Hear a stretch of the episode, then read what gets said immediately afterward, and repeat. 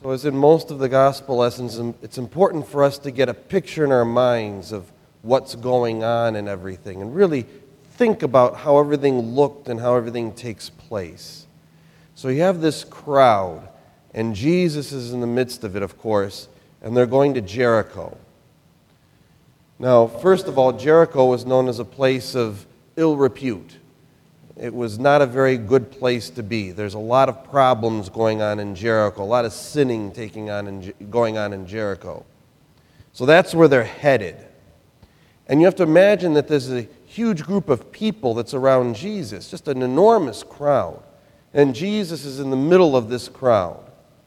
And as he's walking, as he goes from place to place, people are coming to him, people are talking to him.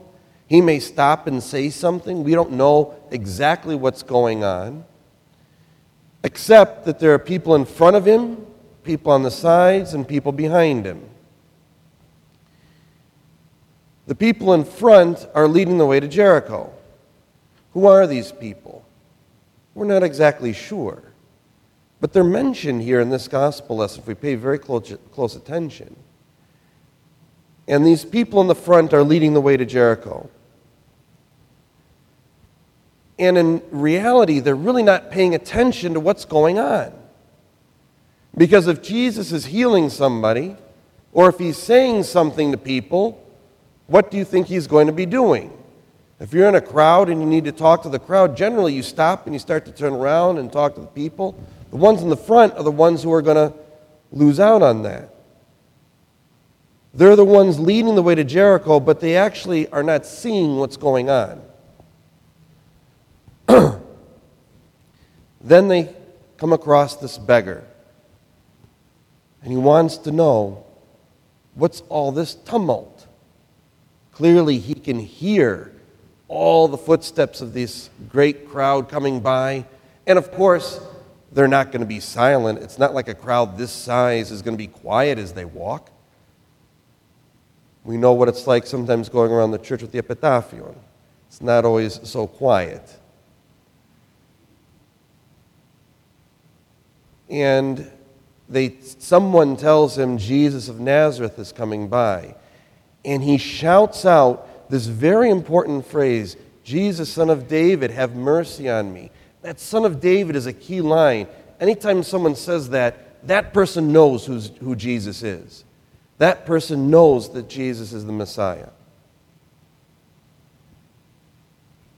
And what's the response from those who are in the front of the crowd?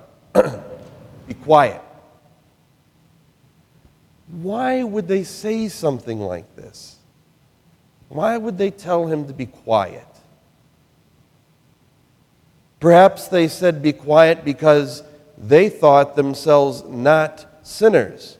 And they're going to Jericho. He's right outside of Jericho, so this guy's a sinner. Furthermore, he's blind, so he or his family must have sinned before, and that made him blind. We've heard that sort of line before.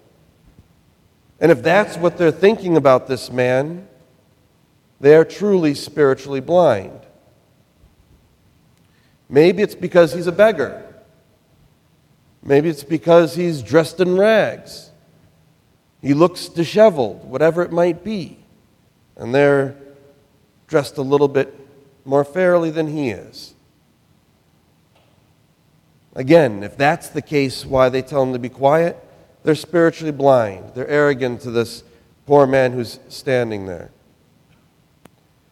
Is it because he shouts out, Son of David, truly acknowledging who Jesus is? And so many people around really have no clue. They see him doing so many incredible things, but they're just not sure who this man is. And this one who's blind, who can't even see, says something messianic, says something about Jesus that describes who he is. And if that's the case, why they think that way, then of course they're spiritually blind.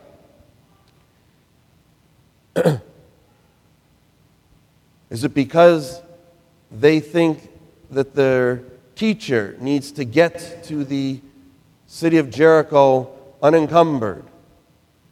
unhindered by any of these lowlifes on the street around him. If that's the case, then again, they're spiritually blind because they truly don't understand the purpose of why Jesus has come.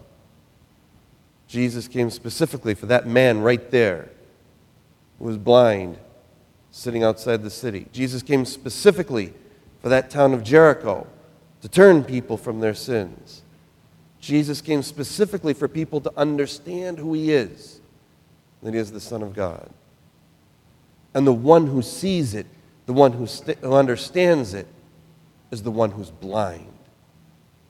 And that's why Jesus makes this great declaration to him Your faith has made you well. He couldn't see, he couldn't understand the same things that the other people should have understood. And his heart, though, was turned in the right place, and it was his faith that drew him to Christ and Christ to him. Our church also has an understanding from this story that the blind man represents the church as it would be in the future. People who never saw Christ, all of us. We never really saw Christ in the flesh. We see him in the icons, we hear him in the gospel stories, but we never saw him. And the believer's faith, who hasn't seen Christ, is so strong that this story represents those who would be coming, us who haven't seen and yet believe. And those people in the front have been described as tyrants who try to keep us away from Christ, whatever that might be or whoever might, that might be throughout history. But in either case, we can see how these people were clearly blind in their understanding of God. And it was the blind man who truly could see who Jesus was. Amen.